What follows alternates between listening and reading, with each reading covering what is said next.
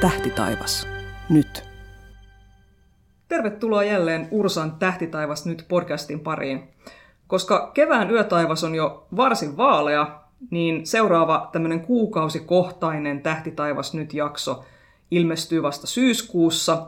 Tämä on meidän kesäspesiaaljakso, jossa käydään läpi heinäkuun osittainen kuumpimennys, elokuun perseidien tähdenlentoparvi ja sitten sen jälkeen tällaiset kesätaivaan omat yleisemmät taivastärpit. Mä olen Ursan tiedottaja Anne Liljeström ja asiantuntijana toimii jälleen professori Markku Poutanen. Käydään ihan alkuun nämä kesän erityis, erityistapahtumat. Eli nyt heinäkuussa 16. ja 17. päivän välisenä yönä nähdään lähes koko Suomessa osittainen kuumpimennys, siis ainakin jos taivas ei ole silloin pilvessä. Markku, miten näyttävästä pimennyksestä tässä on kyse? Siis tammikuussahan meillä nähtiin täydellinen kuun pimennys, mutta tämä ei tule olemaan ihan niin vaikuttava kuitenkaan. No, siinä on oikeastaan kaksi syytä. Toinen juuri se, että tämä on osittainen, jolloin ei mennä ihan yhtä himmeeseen ja punaiseen kuuhun kuin täydellisen pimennyksen aikana. Ja tietysti toinen on sitten se, että kun se on tässä keskellä kesää, niin tuo taivas ei ole niin tumma. Eli me ollaan vähän tämmöisen vaalean taivaan alla. Ja sitten tietysti se on tuolla hirveän matalalla etelätaivaalla. Ja Pohjois-Suomeen kun mennään, niin eihän se näy siellä ollenkaan. Että kyllä siinä melkein noiden pohjoissuomalaisten täytyy tulla kesälomalle tänne etelään. Siis pohjoisessa ei näy kuu nyt ollenkaan? No se ei näy siellä samalla tavalla kuin keskitalvella ei näy aurinko pohjoisessa, niin nyt sitten keskikesän aikoihin niin myöskään kuu ei näy siellä täyden kuun aikaan siellä pohjoisessa. Eli täysikuu kesällä on suunnilleen siellä, missä aurinko on talvella. Eli talvella aurinko on matalalla, kuu korkealla, kesällä kuu on matalalla ja aurinko on korkealla. Joo, ja nimenomaan täysikuu. Että tämä on hyvä muistisääntö, että ne on juuri päinvastoin. Ja silloin kun kuu on täyden kuun aikaa vastapäätä, kun mitä aurinko on maahan nähden, niin silloin tietysti jos aurinko on korkealla, niin täysikuu näkyy matalalla ja taas päinvastoin. Että tästä johtuu juuri se, että tämä kuu näkyy niin eri tavalla eri aikoina vuotta. Just. Mitäs nyt tämä, tämä pimennys, mitä, mistä me nyt puhutaan, niin katsotaan ensin, että missä päin Suomea se nyt siis lopulta näkyy. Etelässä näkyy vissiin kaikkein parhaiten. Kyllä joo, se on oikeastaan mitä etelämässä mennään, niin sitten jos vielä lähtee tästä Suomesta etelään, niin näkyy vielä paremmin, mutta juuri se, että se Pohjois-Suomi, ensinnäkin se kuu, kun mennään tuonne jonnekin jo Oulun seudulle, se jää todella matalalle sinne ihan taivaanrantaan kiilumaan, eikä se etelässäkään ole, kun niin tullaan tänne Helsingin seudulle, niin tuommoisen 5-6 astetta taivaanrannan yläpuolella. Eli aika hyvä nyrkkisääntö ihan suoraan nyrkistä katsoen on se, että kun pannaan käsi suoraksi ja käsi nyrkkiin tai, tai avataan kämmen auki, niin se on suunnilleen sen kämmen selän paksuuden verran sitten siellä taivaanrannan yläpuolella tai leveyden verran taivaanrannan yläpuolella, että siitä saa sen käsityksen, miten korkealla tai matalalla se on ja eihän se sieltä näy, jos sinne eteläisen taivaanrantaan saakka se näkyvyys ei ole hyvä. Joo, eli se on noin niin kuin Vaasa-Kajaani-linjan eteläpuolella, kun ö, näkyy tämä kaikkein syvin vaihe koko ajan, ja sitten siitä pohjoisempaan kun mennään, niin sitten se horisontti sitä sieltä syö. Kyllä se sekä nousee, nousee myöhemmin, laskee aikaisemmin, että jää matalammalle, niin siitä seuraa se, että se kokonaan se pimennys ei näy ja sitten se jää sinne hyvin alasta ja jää kokonaan taivarannan alapuolelle. Että kyllä tämä enemmän tämmöinen Etelä-Suomen huvitus sitten on heinäkuussa. Miten, miltä se kuu näyttää suunnilleen silloin, kun se pimennys on kaikkein syvimmillään?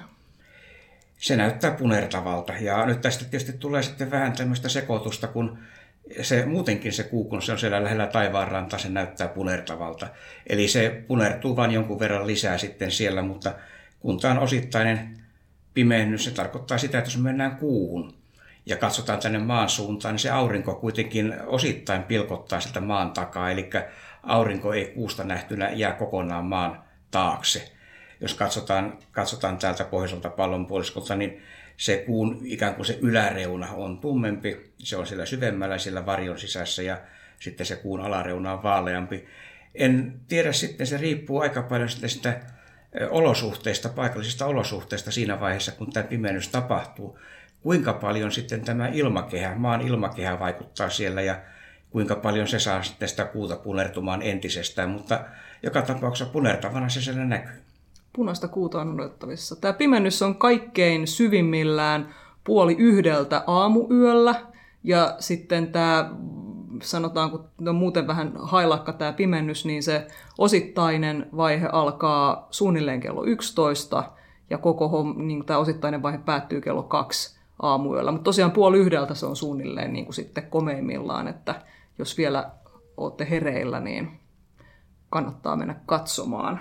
Ja tosiaan se osittainen, osittainen vaihe, osittaisen vaiheen päättyminen tarkoittaa sitä, että silloin se aurinko näkyy jo koko kuuhun jostain päin maan ohi ja silloin se on todella paljon silmin jo aika vaikea huomata, että siellä jotain pimennystä on, että se on jo paljon paljon vähäisempi, mutta tosiaan tämän, jopa tämän osittaisen vaiheen aikana siellä se kuun toinen reuna on sitten siellä maan varjossa ja se näkyy paremmin, mutta koko kuu ei sinne varjoon saakka pääse, että tämä jää todella vähän tällä tavalla vajaaksi tämä pimennys sitten.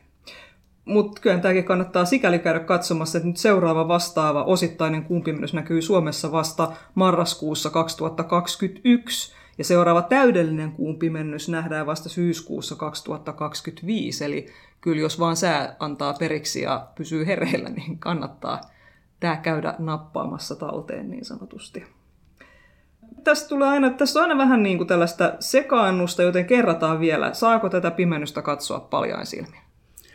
Kyllä tätä kumpimennystä nimenomaan saa katsoa ja pitääkin katsoa, koska kuuhan on vielä himmeämpi tämän pimennyksen aikana kuin mitä se on normaalisti. Eli ei sillä silmille ole vaaraa tai vaikka, vaikka kiikarilla katsoo, niin se on ihan, ihan turvallinen katsottava aurinkonpimennys totta kai on ihan eri juttu, koska siellä sitä valoa on sitten ylinkylin ja vähän liikaakin, ja auringonpimennystä sitten täytyy todella varovasti suhtautua siihen, ja sitä ei sitten mutta kun sen, ihan sen täydellisen pimennyksen hetkellä voi katsoa paljon silmin, muuten tarvitaan sitten suojausta silmille, mutta kuun pimennys, niin se on täysin turvallinen katsoa. Kyllä tämä osittainenkin pimennys, niin on se, on se kuitenkin näyttävä ja voisin kuvitella, että kun se tuolla lämpimänä kesäiltana sitten istuu jossain järven rannalla ja grillaa makkaraa ja siellä vähän aikaa istuskelee hyttysten syötävänä, niin kyllä se on aika näyttävän näköinen tämmöinen. Sopii siihen maisemaan, kyllä.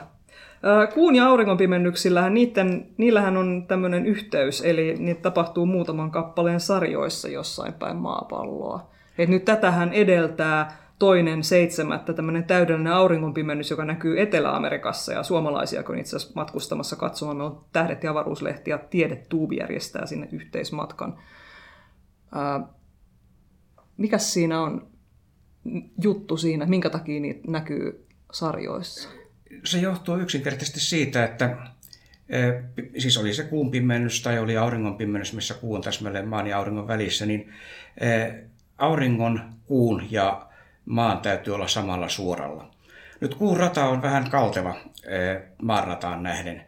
Eli tapahtuu vain silloin tällöin, eli pari kertaa vuodessa se tilanne, että kuu on täsmälleen siinä maan ratatasossa – joko tämän täyden kuun aikana tai uuden kuun aikana. Täyden kuun aikana, jos se on siinä, niin tulee, tulee sitten kuun pimennys ja sitten jos se on uuden kuun aikana, se on silloin siellä maan ja auringon välissä ja tulee auringon pimennys.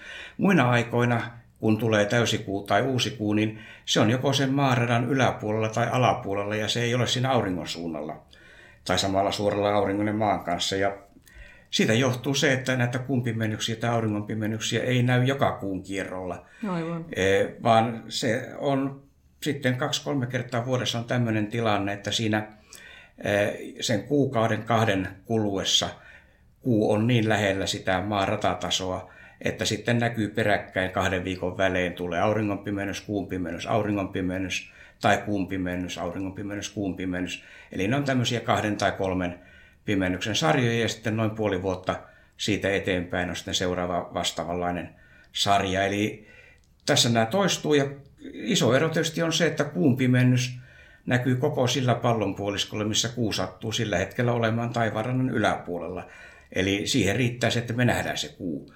kun taas auringonpimennys on sillä tavalla erilainen, että se näkyy vain kapealla vyöhykkeellä, eli täsmälleen sillä vyöhykkeellä, joka, johon se kuun varjo lankeaa maan pinnalle, ja se on sitten vain muutama kymmenen tai korkeintaan reilun sata kilometriä läpimitaltaan. Eli täydellinen auringonpimennyksen vyöhyke on todella kapea, ja, ja se ei näy sitten, kun osittaisena tietysti näkyy siinä sen pimennysvyöhykkeen molemmin puolin, mutta se täydellinen pimennys on todella kapea vyöhyke, ja se sitten sinne täytyy matkustaa paikan päälle, se ei sitten näy missään muualla. Hyvä. Eiköhän se kuumpimennys ollut siinä, ja Ursalta tulee siitä kyllä vielä lehdistötiedote sitten lähempänä itse tapahtumaa. Mennään Perseideihin. Se on monen odottama tähdenlentoparvi, joka nähdään aina vähän ennen elokuun puoliväliä.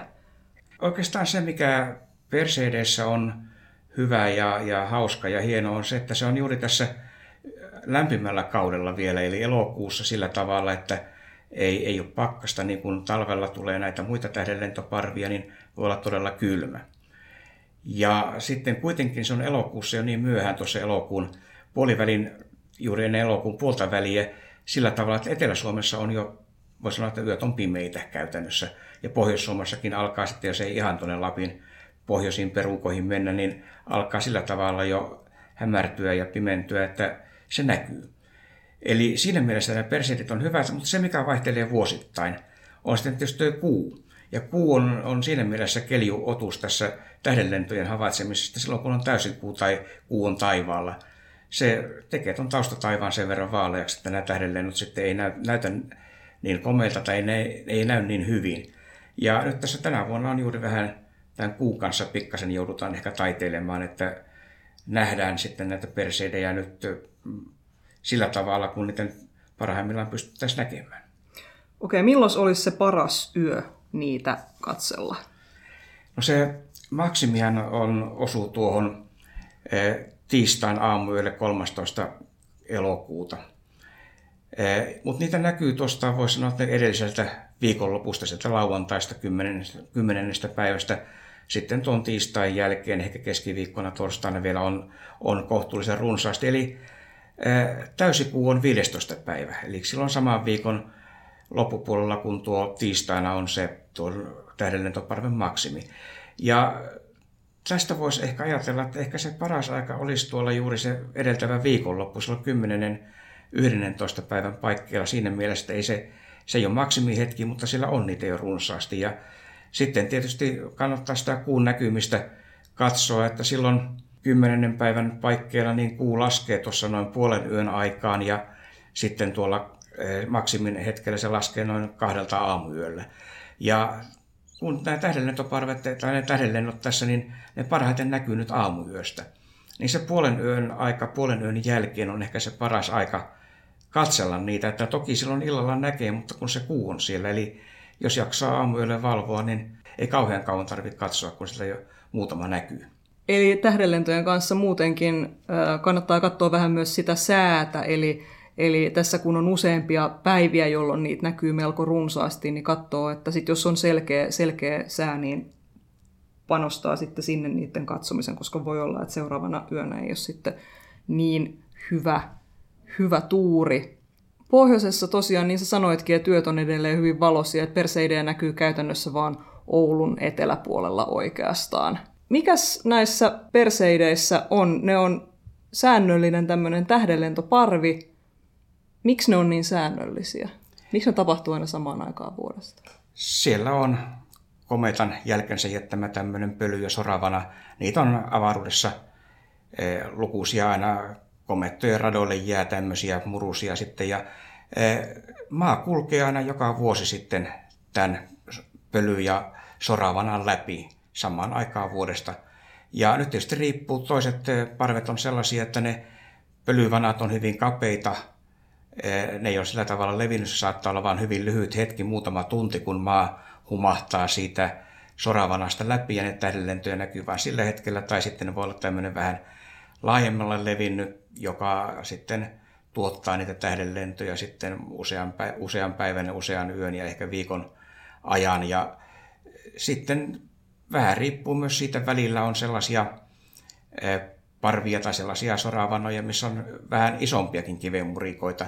Ja osa esimerkiksi perseideistä saattaa olla vähän tämmöisiä kirkkaampia, ei ehkä varsinaisia tulipalloja, mutta kuitenkin sillä tavalla, että sinne jälkeen saattaa jäädä tämmöinen vana. Ja se on kanssa aika näyttävä, jos tämmöinen kirkkaampi tulipallo osuu sitten siihen. Toki niitä voi tulla muitakin kuin ihan tähän parveen kuuluvia, mutta eh, näitä parvia ne on hyvin, voisi sanoa, sillä tavalla yksilöitä ja yksilöllisiä, että eri parvet tuottaa vähän erinäköisiä eh, tähdenlentoja sitten tuonne taivaalle. Ja tämä, on, tämä Perseidit on sillä tavalla miellyttävä parvi, että se tosiaan toistuu suunnilleen samanlaisena vuodesta toiseen, että siellä ei ole semmoisia möykkyjä siinä soravanassa niin, että toisena vuosina ei tulisi yhteen ja toisena tulee sitten taas hyvinkin runsaasti, että Perseidit on, on vähän niin kuin menisi McDonald'siin, tietää ihan tarkkaan mitä sieltä saa. Luottoparvi. Tiedetäänkö me, mikä komeetta aiheuttaa tämän, just tämän Perseidien pölyvanan? Joo, se on tuota Swift Tuttle. Pitkäperiodinen kometta, 133 vuotta taitaa olla sen kiertoaika. Eli se oli viimeksi tuossa 90-luvun alkupuolella auringon ja maan lähellä ja seuraavan kerran sitten 133 vuoden päästä, eli tuolla 2126 tai mitä sitä tulee vuosiluvuksi, niin eh, tämmöinen sanotaan kohtalaisen kokoinen vuoren, vuoren kokoinen pari 30 kilometriä läpimitaltaan tämä eh, ydin ja silloin kun se on tuossa auringon lähellä, niin siitä irtoaa tuommoinen sanotaan rekka-autolastillinen sora joka sekunti ja se jää sinne radalle. Ja sitten kun se maa sitten pölähtää läpi kerran vuodessa, niin se sitten ilmakehässä nämä pienet jyväset siellä kuumentuu kitkan vaikutuksesta ja palaa poroksi siellä kymmenien kilometrien korkeudessa ja ne saa aikaan tämän tähdenlennon, että näitä, näitä tällaisia soravanoja sieltä löytyy ja tämä on sitten yksi niistä. Okei, Perseideistäkin meiltä tulee tiedote sitten lähempänä vielä, mutta tota, mennään näihin kesän taivaan ilmiöihin sitten vähän niin kuin yleisemmällä tasolla. Miten usein puhutaan siitä, että ei nyt kauheasti, niin kuin, että, että kesätaivaalta ei, ei tähtiä erota, mutta kyllähän se nyt joitain, joitain tähtiä kuitenkin kirkkaimmat erottaa. Mitä, mitä sieltä voi nähdä? Kyllä, ja varsinkin silloin, jos me puhutaan Etelä, Etelä-Suomesta ja Keski-Suomesta, niin siellä on ne muutamat kirkkaimmat tähdet, hankalinta on ehkä niiden löytäminen sieltä taivaalta, mutta heti kun se osuu silmiin, niin jälkeen jää ihmettelemään, että minkä takia mä ole aikaisemmin nähnyt. Eli siellä keskellä yötä, kun on, on se hämärin hetki, niin siinä on etelässä, jos etelän suuntaan ajattelee, niin ihan korkealla melkein suoraan pään päällä. Siellä on Lyra, Vega ja Joutsenen Deneb. Ne on kaksi kirkasta tähteä tuolla hyvin, hyvin korkealla pään yläpuolella ja sitten siellä alempana etelän suunnalla on, on sitten Kotkan altair. Ja nämä kolme muodostaa yhdessä tämmöisen kuvion, mitä joskus kutsutaan nimellä kesäkolmio. Eli ajatuksena se, että tämä on semmoinen kolmen tähden muodostama iso neljännes taivaan kokoinen kuvio melkein, joka näkyy koko kesän. No sitten tietysti toinen, ja varsinkin kun tuossa alkaa pikkasen sitten elokuuta kohti yöt hämärtyä, niin, niin tuota, tuolla läntisellä, tai sanotaan lounaisella läntisellä taivaalla sitten, niin on karhuvartijan Arcturus. Se on semmoinen pikkasen punertava tähti ja lähestulkoon yhtä kirkas kuin nämä kesäkolmion siellä ylhäällä olevat eh, Deneb ja Altair, äh, Deneb ja Altair ja sitten tuota, äh, Vega. Äh, Arcturus on se hauska piirre, että kun se on siellä oikeastaan semmoisella alueella, että siellä on lähistöllä, ei ole mitään kirkkaita muita tähtiä, ja sitten kun se on kuitenkin sellaisella kohtuullisen korkealla taivaalla, siinä ei silmälle ole mitään kiinnekohtaa, kun sinne Arcturuksen suuntaan katsoo, ja siinä, niin, siinä tulee semmoinen aika usein sellainen harha, että se näyttää liikkuvan siinä taivaalla, mikä johtuu ihan vain siitä, että silmä, silmällä on tämmöisiä pieniä mikroliikkeitä, joita ei itse oikeastaan niin pysty kontrolloimaan, ja ne saa aikaan sen, että se Arcturus näyttää liikkuva. Et katsokaappa, kun tuossa alkaa loppukesä lähestyä ja on semmoinen kiva lämmin ilta siinä sinne, se löytyy sieltä lounaan suunnalta sitten, kun alkaa ilta hämärtyä, ja sitä vähän aikaa kun seuraa, niin kyllä se vaan niin kuin kumma kyllä siinä silmä alkaa vipattaa. Hyvä.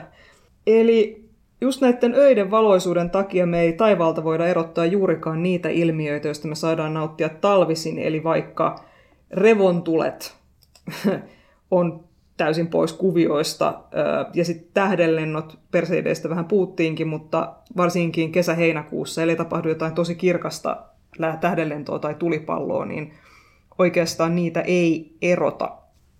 Mutta kesätaivas tarjoaa sitten ihan jotain omia erityisilmiöitään, ja yksi näistä on valaisevat yöpilvet. Mistä niissä on kyse? Valaisevat yöpilvet on tuolla hyvin korkealla, 7-80 kilometrin korkeudessa olevia hyvin, hyvin ohuita pilviä. Ja ne näkyy kirkkaana sen takia, että maassa, maanpinnalla saattaa olla hämärää, aurinko ei näy tänne, mutta ne pilvet on niin korkeat, että aurinko paistaa sinne, eli aurinko valaisee niitä. Ja ne on kirkkaimmilla, ne voi olla todella hämäävän kirkkaita. Ne on oikeastaan aika usein tulee sillä tavalla yllättäen ja yllätyksenä, että eh, sitten niitä toki saattaa näkyä useana yönä peräkkäin. Mutta kyllä tuolla sanotaan heinäkuussa, heinäkuun ehkä se melkein se paras aika voi olla, kun näitä yöpilviä varsinkin Etelä-Suomessa näkyy ja sitten pohjoisempana pikkasen myöhemmin, kun alkaa olla jo, että aurinko ei näy enää sinne maanpinnalle saakka, niin kannattaa aina illalla tuossa myöhemmin katsoa taivaalle.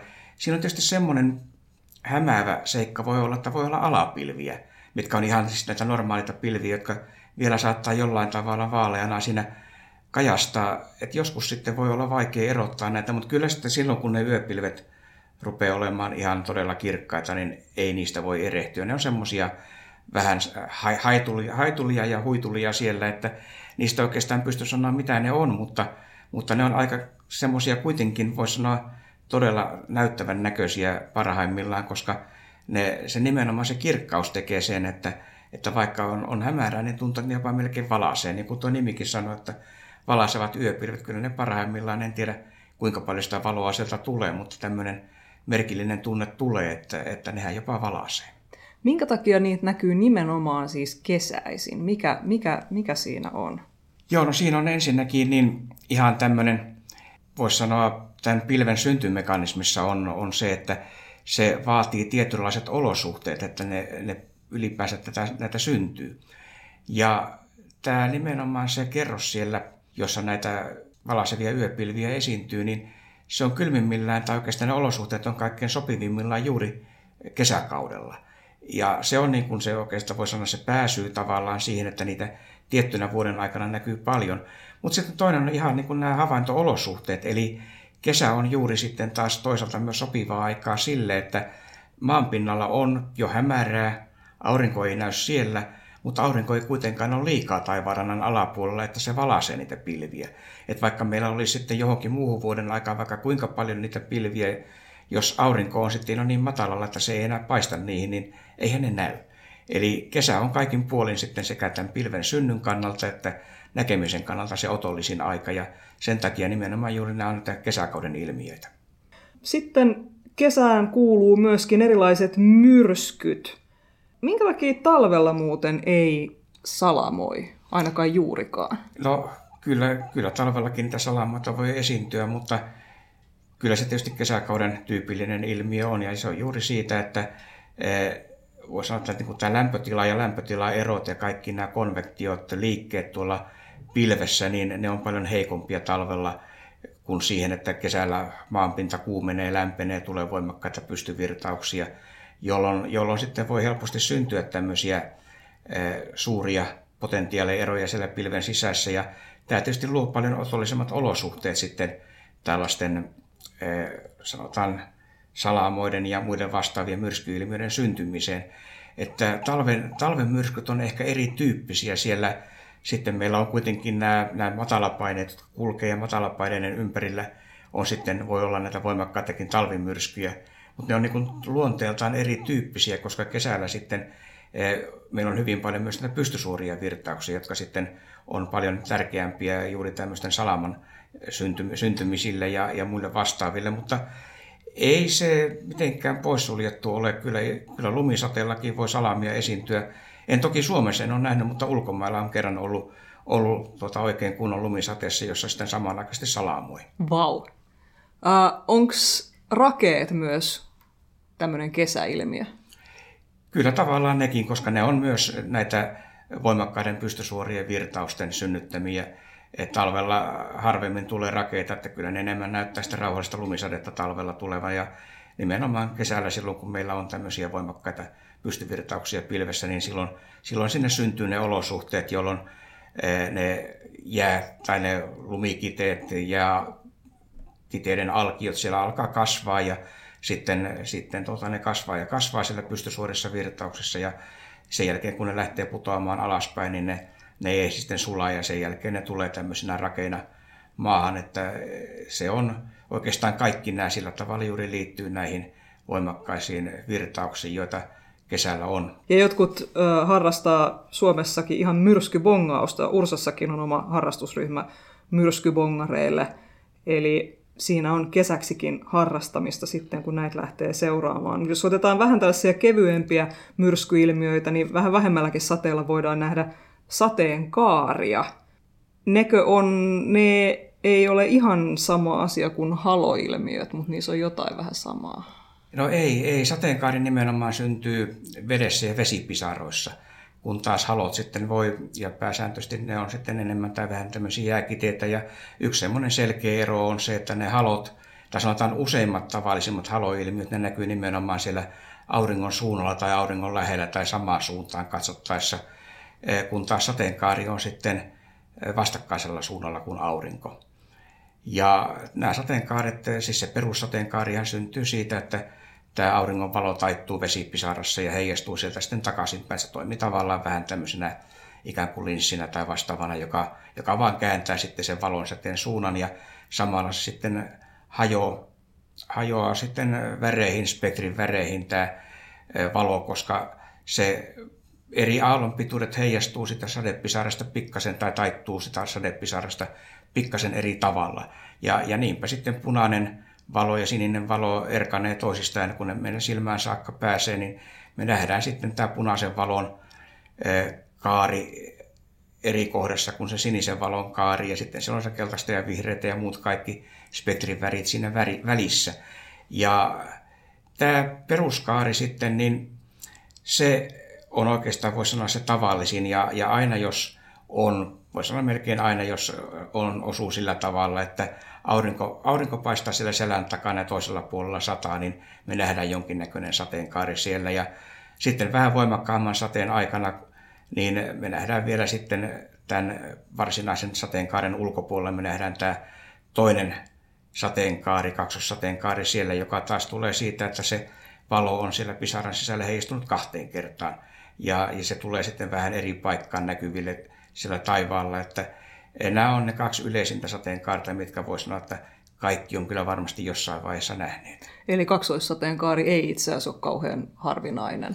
Ei se kauhean harvinainen ole, mutta se tosiaan vaatii sitten pikkasen paremmat olosuhteet. Ja aika usein siinä käy niin, että ei se sateenkaarikaan kauhean pitkäikäinen ole, että se täytyy osua juuri siinä oikeana hetkenä katsomaan sinne suuntaan, kun ne sateenkaari on. Ja aika usein siinä vielä on sitten niin, että sattuu sillä hetkellä sataamaan, että ei välttämättä sitten halua ulos lähteä eli satu ulkona olemaan, niin katsomaan niitä sateenkaaria, niin e, ei niitä kaikkia näe, mutta että kyllä se kaksossateenkaarikin niin kohtuullisen yleinen voi olla, että ei se, melkein voi sanoa niin, että jos, jos tämmöinen ihan kunnon sadekuuro on, niin kyllä siellä aika usein se kaksossateenkaari näkyy, jos se vain aurinkokunnalla pääsee paistamaan sinne.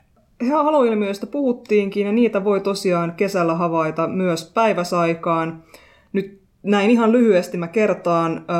Halot on siis auringon tai joskus kuun tai keinovalojenkin aiheuttamia heijastumia ilmakehän jääkiteissä, ja ne voi tosiaan aiheuttaa taivaalle monenmoisia renkaita ja kaaria. Ja haloja voi nähdä ihan hyvin kesälämpimilläkin, koska ne aiheutuu sen verran korkealla ilmakehässä, että siellä on kylmää myöskin kesäisin. Eli jos nyt kesällä taivaalla näkyy niin kutsuttua ohutta yläpilveä, niin kannattaa tarkkailla näkyisikö auringon suunnalla taivaalla jotain ylimääräistä. Mutta me käsiteltiin haloja tuossa edellisessä, eli huhtikuun jakson lopussa, eli sieltä kannattaa käydä kertaamassa, mistä on kyse. Me sen sijaan toivotetaan teille oikein hyvää ja rauhallista kesää ja palataan taivaan äärelle taas syyskuun alussa, eli siihen asti.